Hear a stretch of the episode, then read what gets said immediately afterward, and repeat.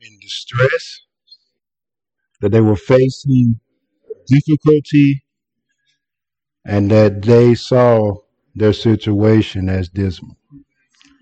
And we'll be picking up today, we'll be looking at the fact that they were defeated. They were directionless. There was no one directing them. Uh, they didn't like their circumstance. They disliked their situation. They were defiled. And lastly, we'll be looking at they cried out or they were in a state of despair. Lamentations chapter 1, verses 1 through 11. Remember, all flesh is like grass, and all its glory like the flower of grass. The grass withers, the flower fades, but the word of the Lord remains forever.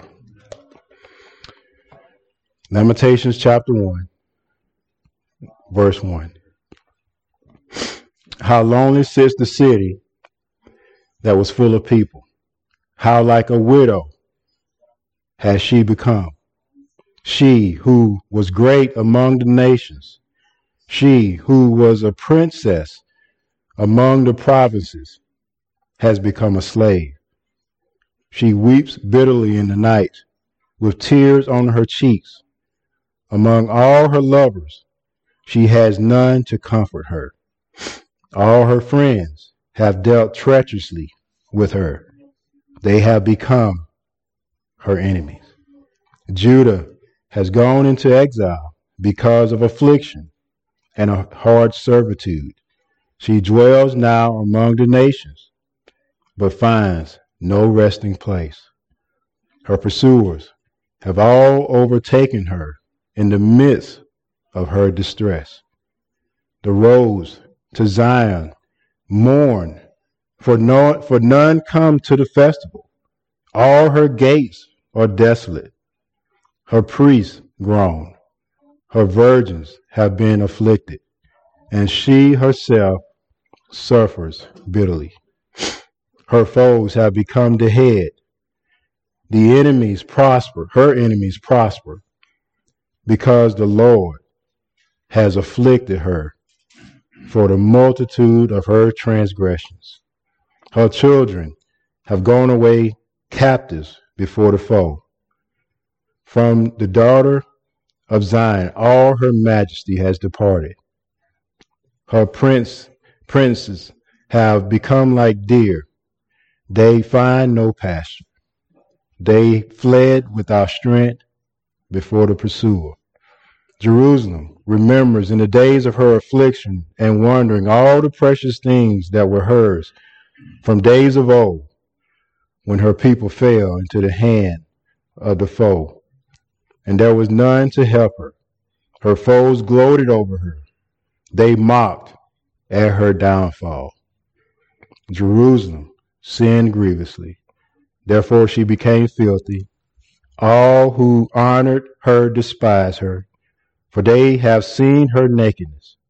She herself groans and turns her face away. Her uncleanness were, was in her skirts, she took no thought of her future. Therefore, her fall is terrible. She has no comforter. O Lord, behold my affliction, for the enemy has triumphed.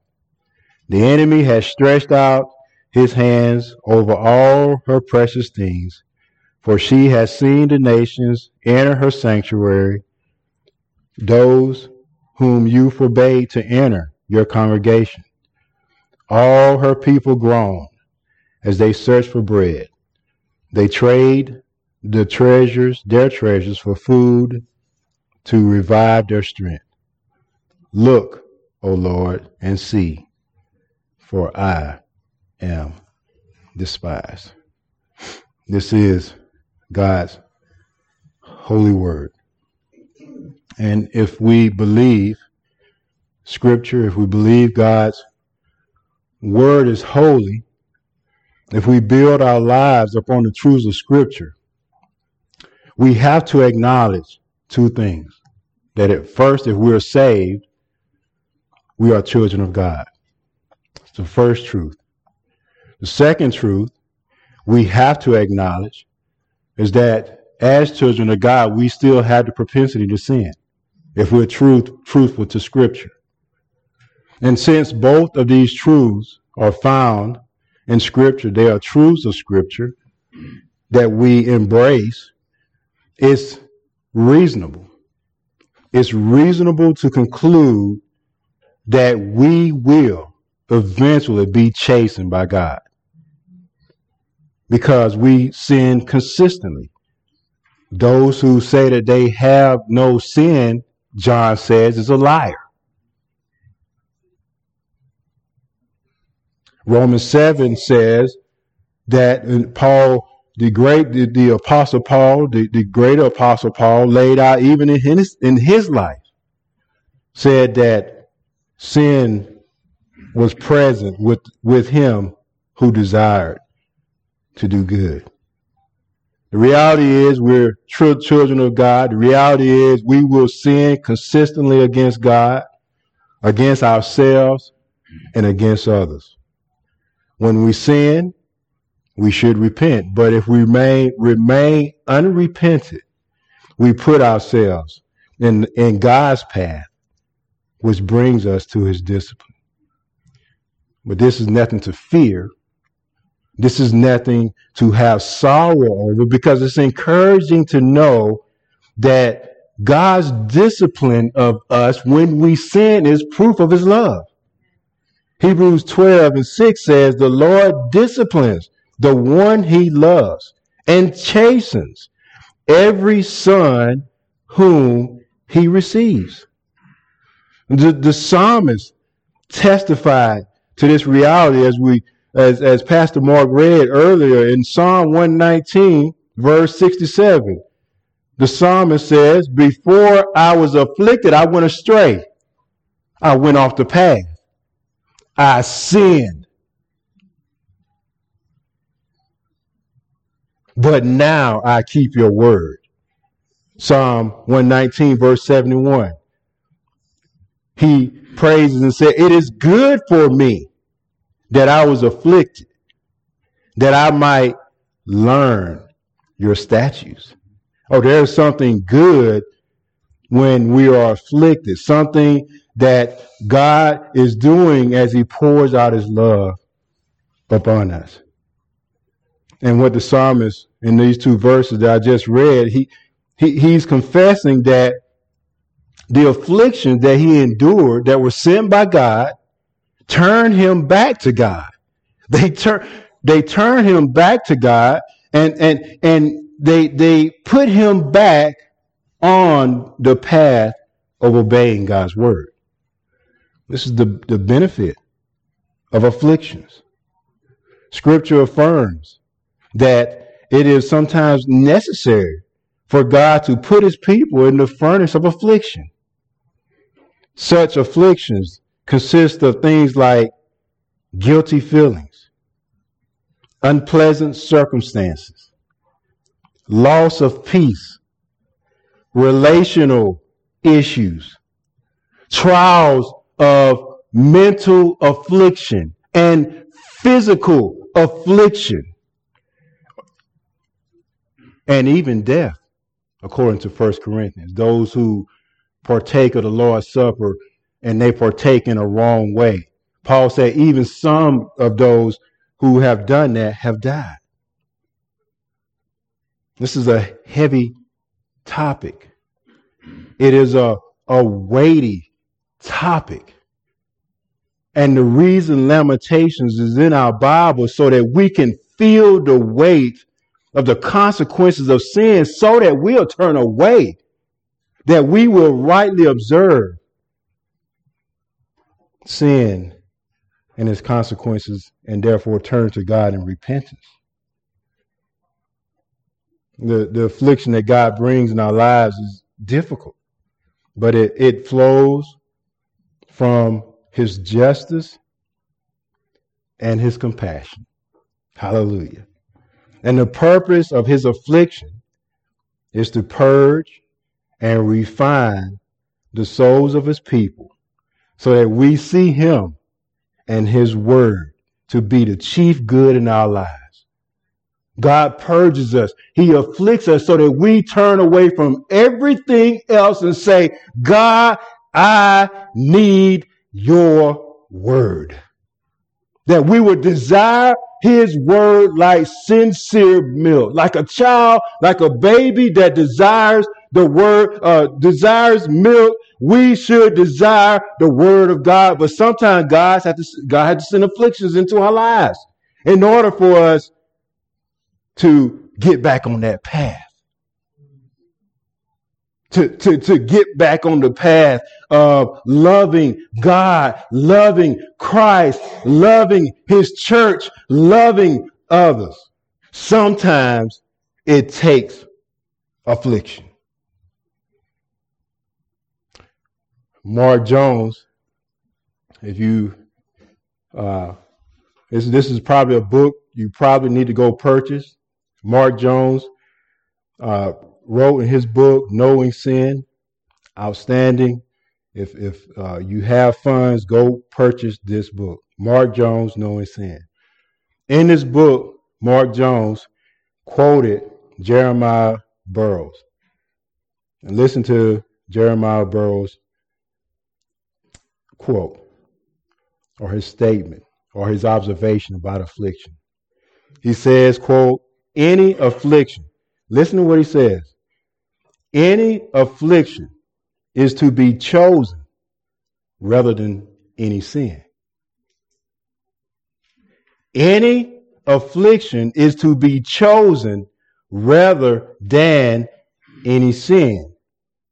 He goes on and says there that there is more evil in any sin, the least sin than in the greatest affliction. He added, under the greatest affliction is, is better to be under the greatest affliction than to be under the guilt of the power of sin. It's better to be afflicted than to be in sin, he is saying. Mark Jones also quoted in the, in this book William uh, Gurnall, and this is what he says. He he says, "quote God's wounds cure, sin kisses kill."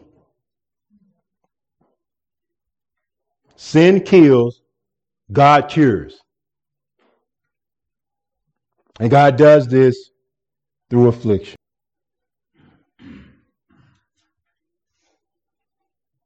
And so as we now come to our text, we'll see and continue to see throughout our time in our study that our Heavenly Father, we, will see that in, in the lives of, of his people that our Heavenly Father has brought chastening into their lives to, to expose their hearts,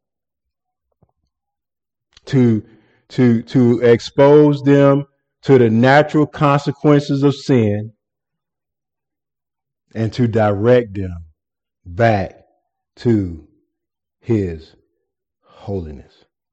This Lamentations is a, an example to us. It's an example that God has given in the scriptures to us to, to learn how to rightly observe what sin does in our lives and to be brutally honest and truthful in Lamentations laid out for us as an example. So look with me at verse number five as we continue. Notice in verse number five that the enemies of Zion now have become her masters, and she watches them prosper. Look at verse number five. Her foes have become the head, her enemies prosper. Judah has that their state of being is that they have lost their national independence under God. They they now are under the uh, uh, the dominion of her enemies, and because of that, now that they are under the dominion of her enemies, this means that there is no way out. They dominate her. They have become her head. They are in charge now. They go where her enemies say go. They do what her enemies say do. This exile for them now is a reality. Why, why is this so? What, why, is, why is it that her enemies have become her head and her enemies prosper? Well, this is a reversal. This is again is a reversal of fortunes. This is part of the curse of turning away from God. Turn to Deuteronomy chapter 28.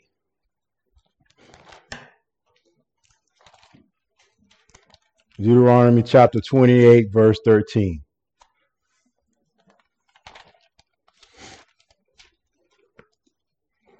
Remember last Sunday I said that all the, the curses that uh, have been, uh, that God said would take place if the people of God turn from Him, all of them can be found in Deuteronomy 28. And as far as, and also the blessings, the blessings and the curses. But look at verse 13. Deuteronomy chapter 28, verse 13. Notice what God said if, if they obey, verse 13, and the Lord will make you the head, not the tail. Who is the head now? The enemies of Israel. But here, the Lord said, The Lord will make you the head and not the tail. And you shall only go up and not down. if you obey the commandments of the Lord your God, which I command you today, being careful to do them. Look at verse number 36. Turn over to verse number 36. We're going to look at verse 36 and 37.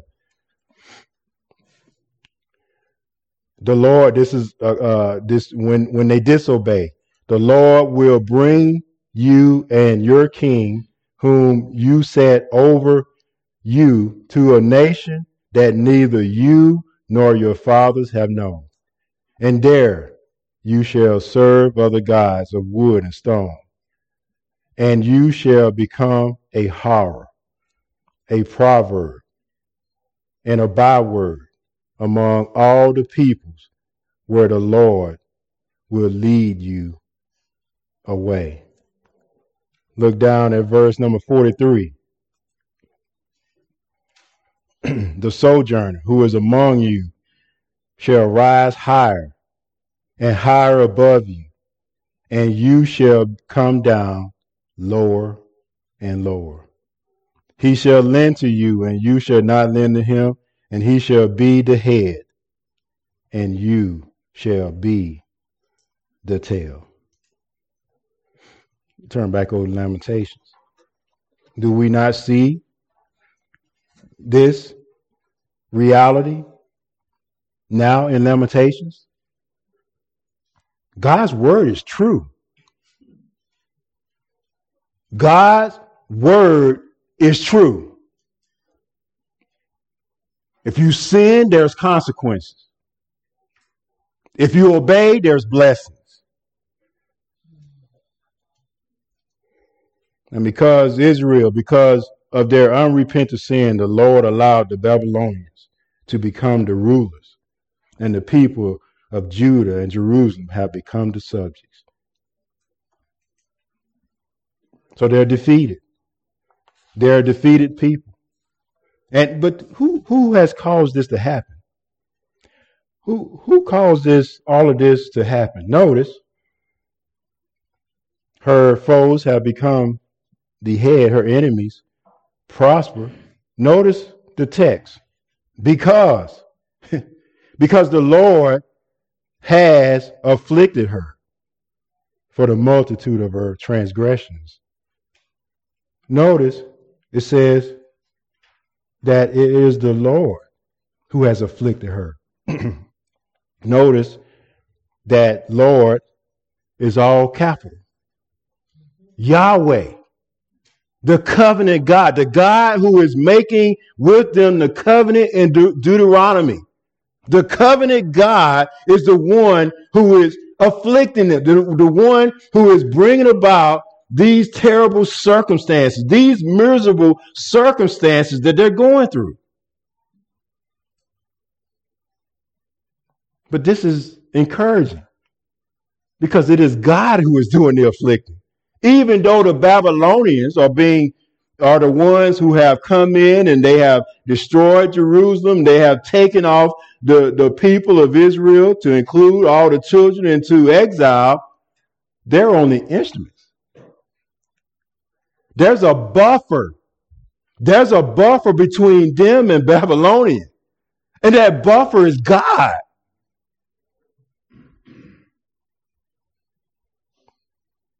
Babylonian is only an instrument of the Lord. And, and it's important to note in Jeremiah, in the book of Jeremiah,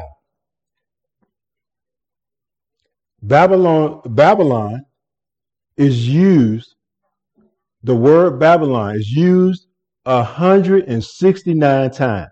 I think starting at chapter 20 of Jeremiah. Babylon is referred to 169 times. Guess how many times Babylon is referred to by name in Lamentations? Zero. Zero times. Why? Because the emphasis is not upon Babylon and what they're doing. The emphasis is upon what the people, this is what the people have brought about on themselves. And the focus is on the consequences of the, the, the sins of the nation. So why is it that God has brought these circumstances, Yahweh have brought these circumstances upon them? Look at the text again. Because the Lord has afflicted her for the multitude of her transgressions. God loved his people and he had made promises to them, good promises.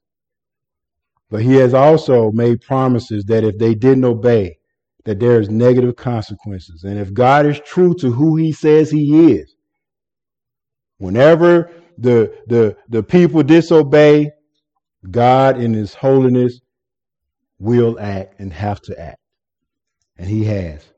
For the, God has acted because of the sins of the people. God's affliction is, is in a sense, a way that God is humbling the people in order for them to see the, the their rebellious state. This is this is what it looks like to turn your back on God. This is what it looks like to put your trust and what Israel what they uh, one of the things that they the reason why they uh, they they uh, have made uh, alliances with other nations. One of the reasons why they made alliances with other nations because they thought that if they made an alliance with another nation, that that nation or these nations would would help uh, to keep God's judgment from coming up on them.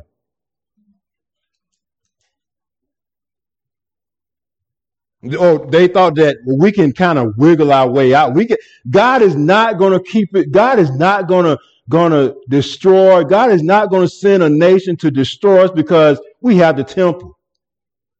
We have Jerusalem. We have alliances. We have, uh, and, and they were, they were all, also, they were bringing idols. They were bringing their own idols into the temple of God. And we can do that. We can come in here with our own form of doing church.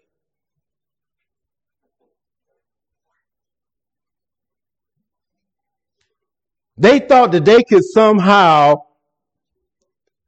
fix it to where the consequences of their sin would not come upon them. But when God chooses to move, nothing can stay his mighty and powerful hand. God is afflicting her for the multitude of her transgressions. And if, and if God loves her, he must deal justly with their sin. This word trans, notice transgressions. This word suggests that there was, that Israel was in outright rebellion or that they were revolting. They were, they were revolting against the Lord's authority time and time again. This was a continual state for them. They were living in a continual rebellious state. No, and, and, and, and notice as, as the Lord afflicted the, the, he said, uh, for the Lord, uh, uh, for the multitude of her sins, the Lord has afflicted her. Notice that no one is exempt. This, this is painting a picture of sin and its, its devastation. It, it doesn't impact just one part of life. It impacts every aspect in one way or another, every aspect of life. Notice what Jeremiah says. Her children have gone away. Captives. Children gone away captives before the foe. Captive, they are taken captive before the enemies. Those who hate Israel, even her children are taken away.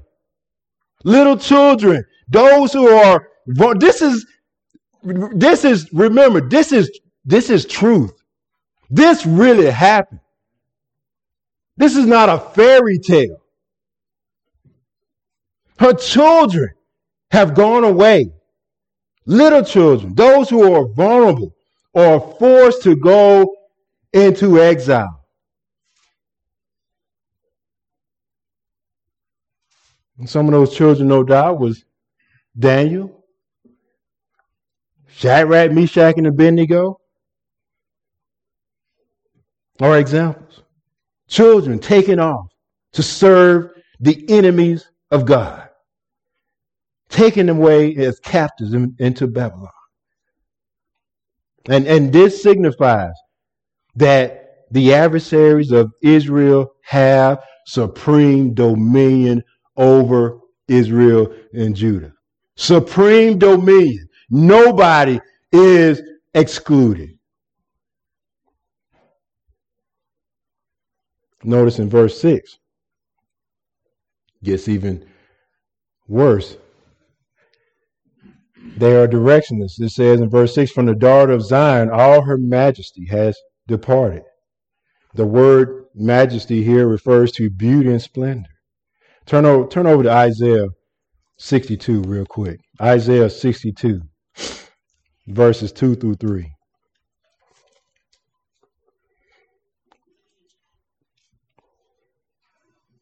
And this is talking about uh, in a sense, this is the way Israel should always have been. Verse number two the nations shall see your righteousness, and all the kings your glory, and you shall be called by a new name uh, that the mouth of the Lord will give. You shall be a crown of beauty in the hand of the Lord, and a royal diadem in the hand of your God. And this is, in a sense, pointing forward to what God will do but this has always been God's desire for Israel has always to lift her up so that others could see her beauty. And the most amazing thing about what God is doing as we read through Lamentations and just how terrible it was for Israel, in order for them to get to really what we, ju- what we just read, they have to go through affliction in order to, to be what God wants them to be, they have to go through exile and be afflicted by the enemy. But God's desire has always to been, been to, to, to lift up the, it says, uh, the daughter of Zion. so that all could see her majesty. Not that she had any majesty of her own, but that God dwelt among her. They were the people of God. And notice the text, her, her princes have become like deer that find no pasture. They fled without strength before the pursuer. Zedekiah, who was the king of Judah, had, had fled. All of his soldiers fled Jerusalem. And later, and, and later they were captured. The entire national structure of the kingdom no longer exists. Nobody's in power. The king is gone. The rulers have lost their authority. The religious system has collapsed. Collapsed. The priests are no longer re- relevant. They were directionless. Look at verse number seven. They didn't like their situation. They disliked it. Jerusalem remembered, remembers in the days of her affliction and wandering all the precious things that were hers from the days of old. She remembered the way that things used to be. But notice what brought this about affliction. She didn't appreciate the blessings. She didn't appreciate uh, the, the, having uh, the presence of God uh, uh, among her. She, she didn't appreciate those things until she was afflicted. And then they remember how blessed they, they were. They once was. And, and, and they look back and they compare the former state that they were before the enemy had come in. Instead of experiencing God's blessing now, they are humiliated. And this is a spiritual principle that, that we're learning here. Because it, it is, and this is a tragedy, that that we so often that we only value the precious things of God when we have when we feel the, the pain or sense the pain of loss for a season.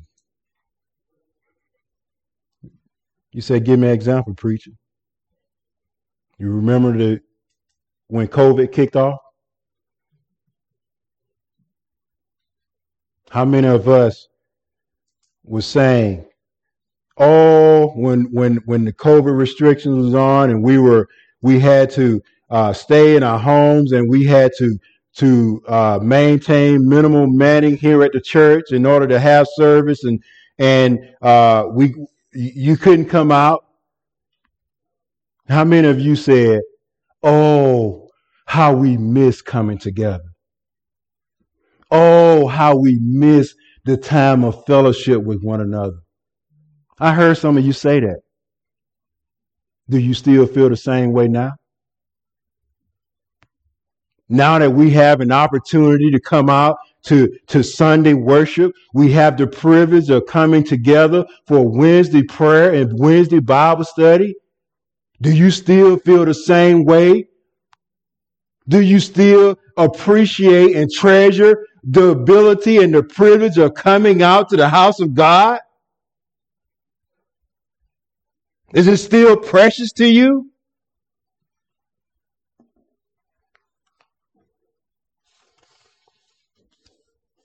This is like us. God often awakens such a reflection in affliction. We were we were in a time of, in a season of affliction. People were were were getting COVID. We were in a time of affliction. And God was opening our eyes to the blessing that we have in this local assembly. And most important, God was using that time to draw us to himself.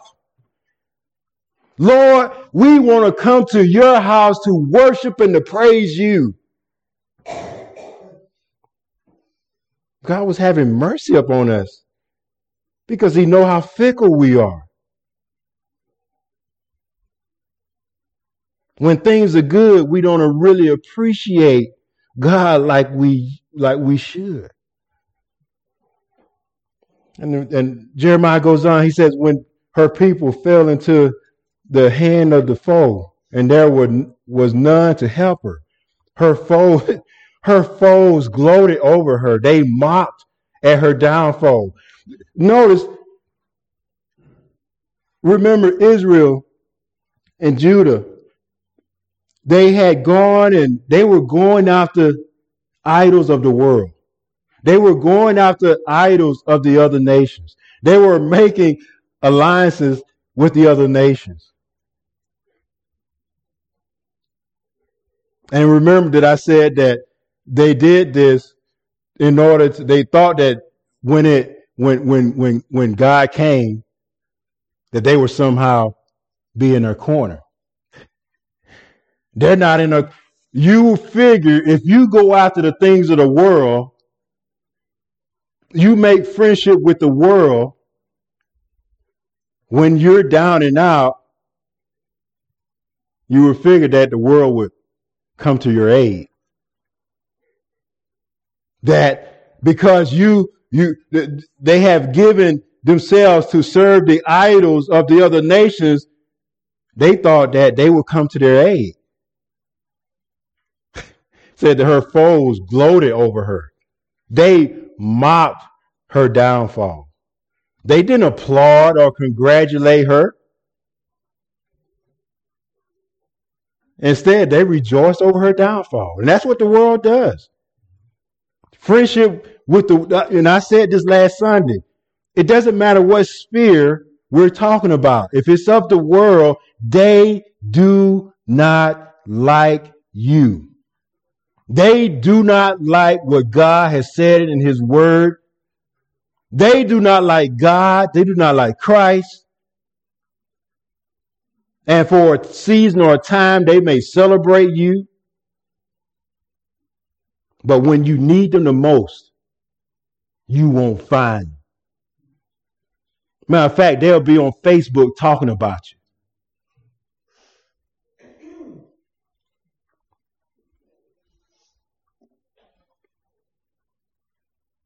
Notice what Jeremiah goes on and says. It says, Jerusalem sinned grievously. Therefore, she became filthy. And Jeremiah is all he's, he's doing is giving them a template on how they are to think about their situation. Jerusalem has brought about her own destruction.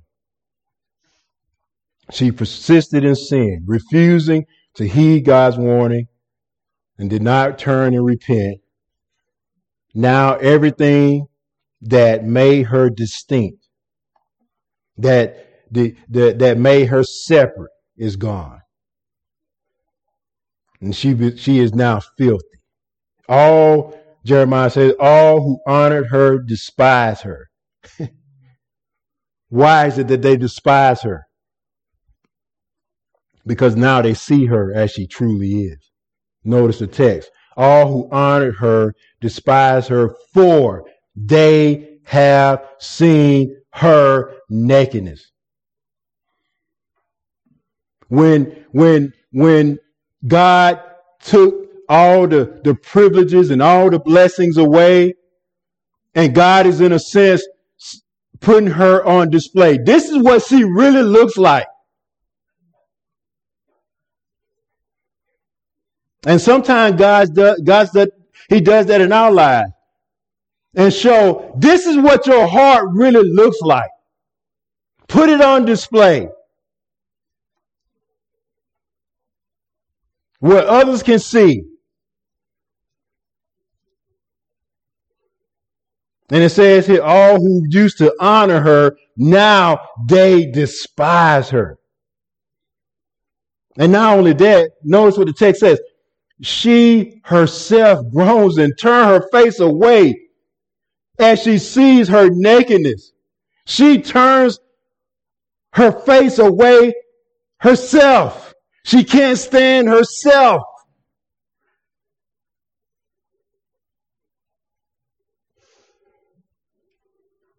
Look at verse 9. Her uncleanness was in her skirts. This uncleanness here uh, refers to uh, the the uh, the uh, uh, cycle of a woman, and and this intensifies her shame.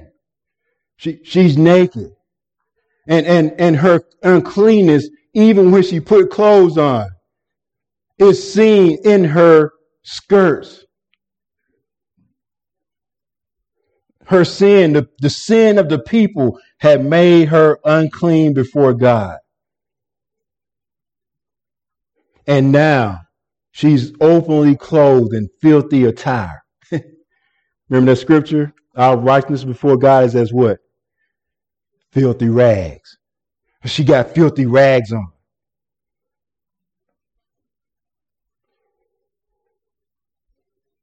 But this once again teaches us this is a spiritual principle. It is until we see our filthiness before God. When we when we see our filthiness before God, it is then when we are able to see the beauty of Christ more clearly.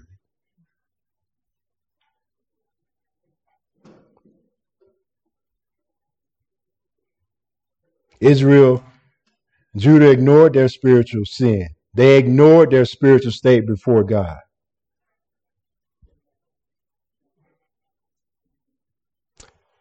Notice what the text says again. Thought and and and uh, in verse nine, her uncleanness was in her skirt. She took no thought for her future. she didn't think about what was going to happen.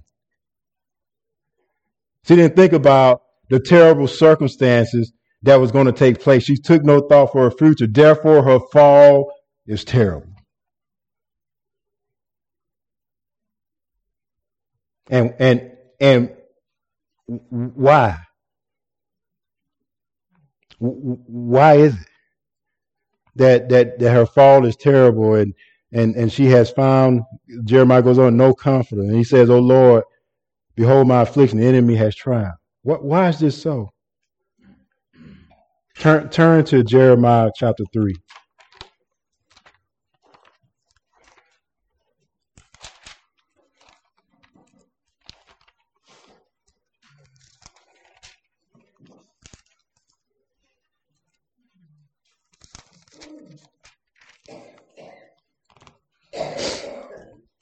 Jeremiah chapter 3, verse number 8 verse 8, verses 8 through 10.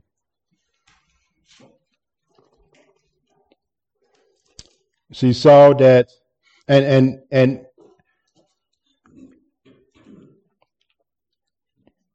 go back up to go up to verse number 6. The Lord said to me in the days of King Josiah, Have you seen what she did, the faithless one, Israel, how she went up on every hill every high hill and under every green tree, and there played the whore. And I thought after she had has done all this, she will return to me. But she did not return to me. And listen, and her treacherous sister, uh, sister Judah saw it. We're reading about what happened Judah now in Lamentations. Israel had played the whore and God gave Israel a certificate of divorce. Israel went off into captivity. And Judah, notice, and, and notice what, what God says. Yet her treacherous sister Judah did not fear, but she too went and played the whore. Because she took her whoredom lightly, she polluted the land committing adultery with stone and tree. Yet, for all this, her treacherous, treacherous sister Judah did not return to me. Notice, with her whole heart. But she came back, but only in pretense. But in pretense declares the Lord. She didn't come back with a with a true heart. Why is that? Turn over to Jeremiah 17 and 9. You're familiar with this, this passage of scripture.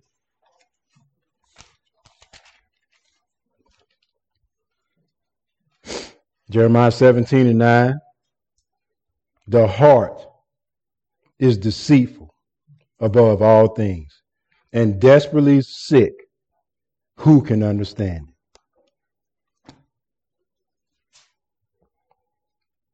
You see, beloved, we need God to diagnose us. And now I say we we are experts at, at deceiving ourselves. We are experts. We are experts at twisting. Well, you know, God understands our situation. We, we are, we need God to diagnose our lives through his word.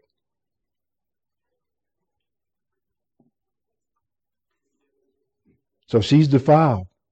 There is no one to comfort, and the enemy has triumphed. But there is hope. There is hope in verse 9.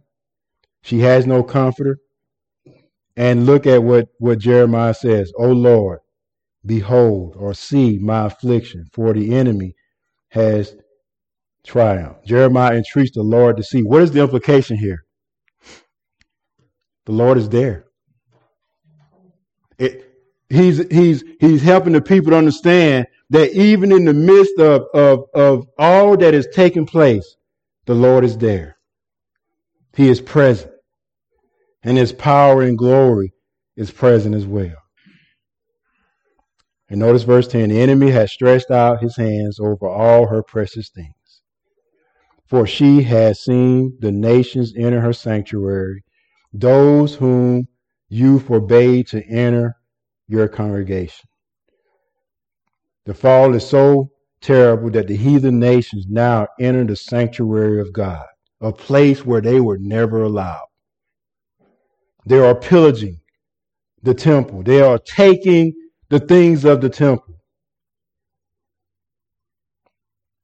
And just think of this reality in light of Psalm 1 100.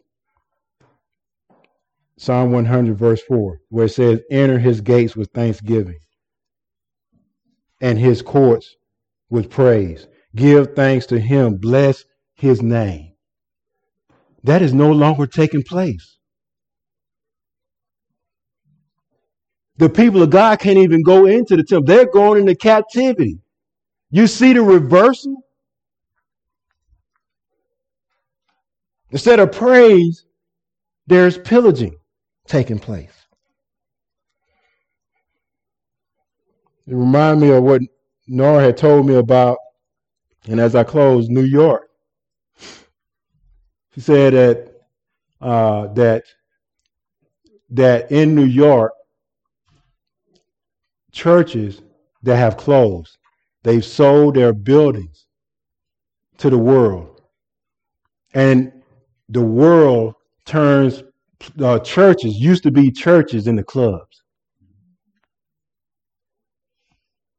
I remember Alan uh, Connor with Northwest Bible Church. There was I can't I think it was a cannabis bill uh, uh, a cannabis uh, a di- dispensary that wanted to buy their old church.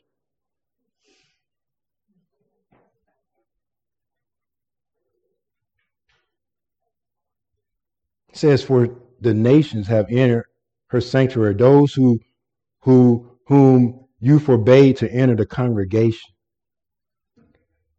when a church collapses, the world takes over. And they come in and in a in a in a in a physical way, they repurpose churches. Which is a shame. Verse 11, all her people groan. They search for bread, they trade their treasures for food to revive their strength. Jeremiah again entreats the Lord, Look, O Lord, and see, for I am despised.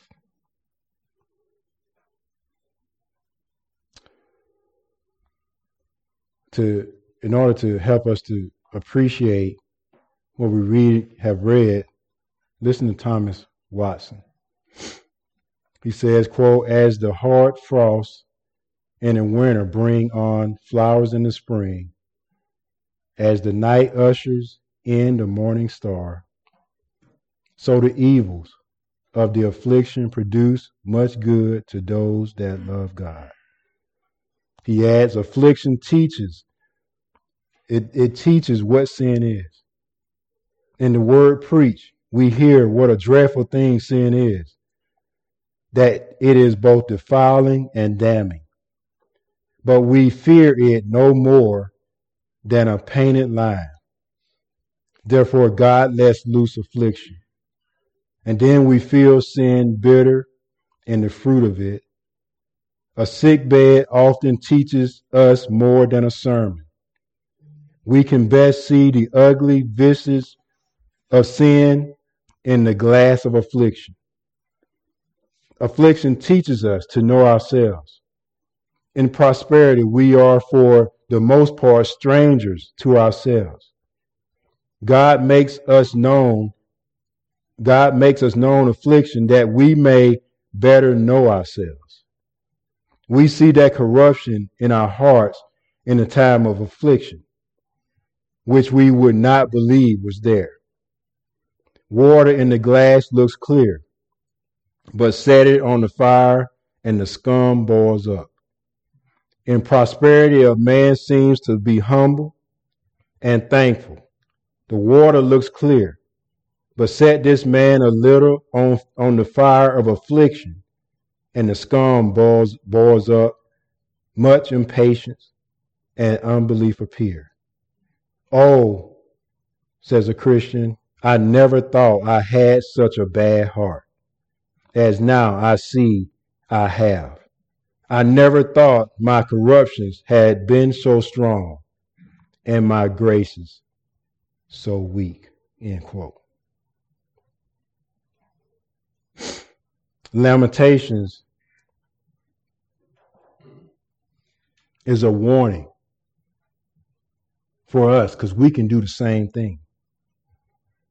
Michael Wilcox noted, he says, no Christians and no Christian community and I can say, add to this, no Christian church can ever truthfully say they have no sins to confess.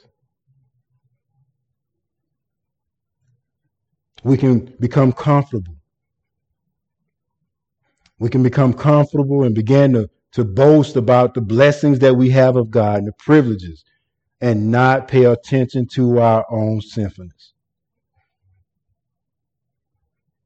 We can be more concerned about giving an outward appearance of religion while growing cold and going astray in our hearts.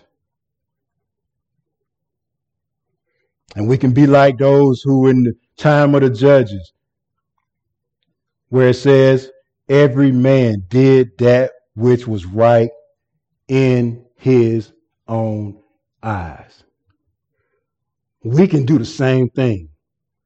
We can be give the appearance of being one church, but when we leave this church, we look like many little churches, our own churches. Our, we do our own business our own way. We can do the same thing. Do that which is right in our own eyes. Beloved, we must examine ourselves and confront where we are waning in love. Confront our indifference. Confess where we fall short of God's standard as a congregation.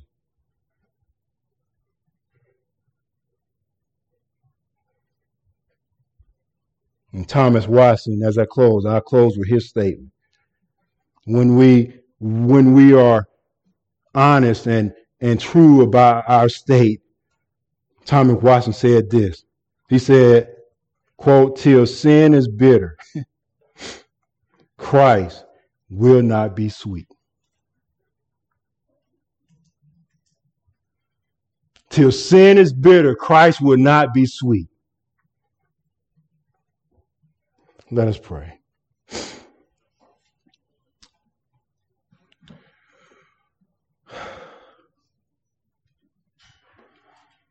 Father, as we stand before you,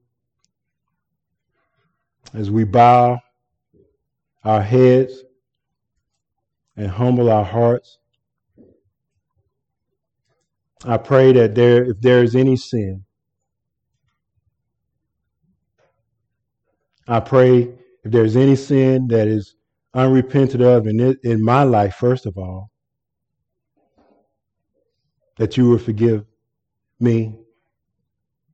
I pray for this congregation of your people. If there's any sin that is unrepented of in their lives, I pray that through the the, the, the blood of Jesus Christ and the, the death that he died, that you would forgive them for their sins. And please, Father, we don't want you to, to visit us with your affliction. But if our hearts are hardened where we don't acknowledge the reality of sin in our lives, send it.